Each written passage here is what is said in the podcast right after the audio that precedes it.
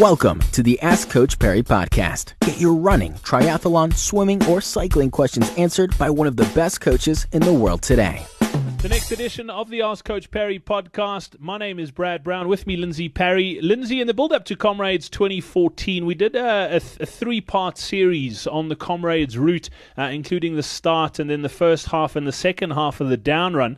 Uh, and a lot of people absolutely loved it. It was probably the three most popular podcasts. We did the whole of the build up to Comrades. Uh, and a lot of people were saying, please, can we do it earlier in the build up to the up run? So we're going to do it very early. Get it out of the way so that it's there and people can use it as a resource in their training and wrap their head around what they need to know. So, uh, in this first sort of step, let's take a look at the start of the up run in Durban as opposed to the start of the down run. I'll put the, the links to those in, in the show notes here as well. So, if you want to listen to the differences, you can as well. But let's look at that start of, of the up, of the up run, Lindsay. It's it's very different to to the start of the down. Yeah, look, totally different.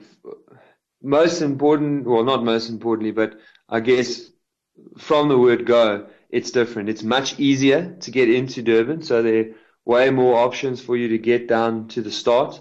Uh, there's certainly a lot more accommodation available at the start, a lot more accommodation that's that's close enough uh, to the start that you can walk there. So when you're moving towards the the start, even though you you go through some areas that uh, maybe traditionally wouldn't be safe to be walking through in the in the dark. It's very festive. There are loads of runners. Um, it's it's not as dark as uh, Pietermaritzburg because there's just that many more shops and and car dealerships and hotels and etc etc lining the streets uh, for the whole walk to the start.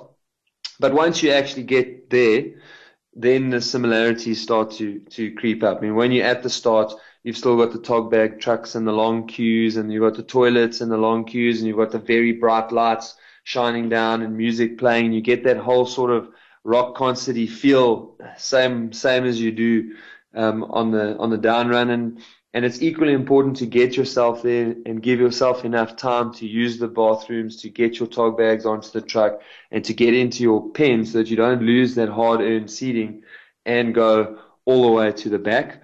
Uh, the streets are much wider in, in Durban, and this is this is quite important because that means that you're not nearly as anxious, or you don't need to be nearly as anxious about how long it's going to take you to cross that uh, that starting mat uh, because they really do get people out of Durban much quicker than they get them out of Maritzburg, and that's literally because you start on a really main drag which is nice and wide, and you spill straight onto the onto the highway. Um, so yeah, from that point of view, you're probably looking at right at the back. You're looking at a six minute time to cross the start line as opposed to an eight to to ten minute time.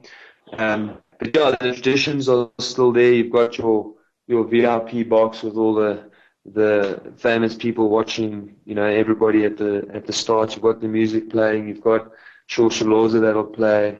They'll do the national national anthem, Chariots of Fire, um, and you just really get that sense of occasion. And and you know, you've said this many times in the past. You get that sense of this is the closest I'm going to get to playing um, a rugby match at uh, uh, Newlands or Kings Park or, or, you know one of the major major stadiums. This is my test match.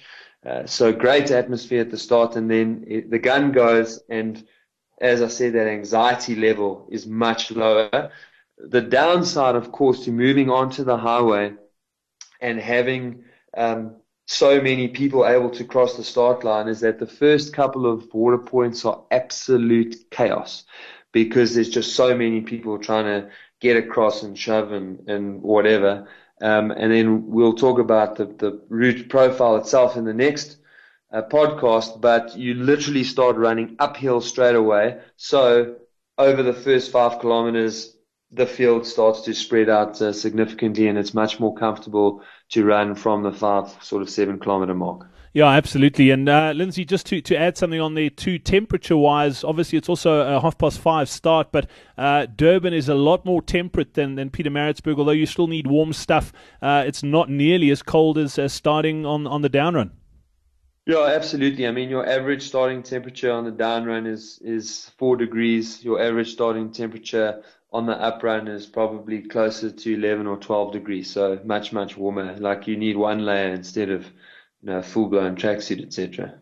Yeah, absolutely. And then also, just uh, I just want to put something out there, and, and, we'll address this issue as well as we get closer to race day. But it's also important to bear in mind that the 2014, uh, 2015 Comrades Marathon is going to be the 90th anniversary of the race, so uh, or the 90th running of the race. So there's going to be a, a lots going on around that. There's there's talks that the field is going to be a lot bigger than normal as well. So, uh, but we will we will touch on that as we get closer to race day two and some of the strategies you can use to get into better better seating batches and closer to the front. So, uh, yeah, we'll chat about that in the weeks and months to come. But tomorrow, make sure you tune in. We're going to be talking about the first half of the Comrades Up Run. From myself, Brad Brown, and Lindsay Parry, it's cheers.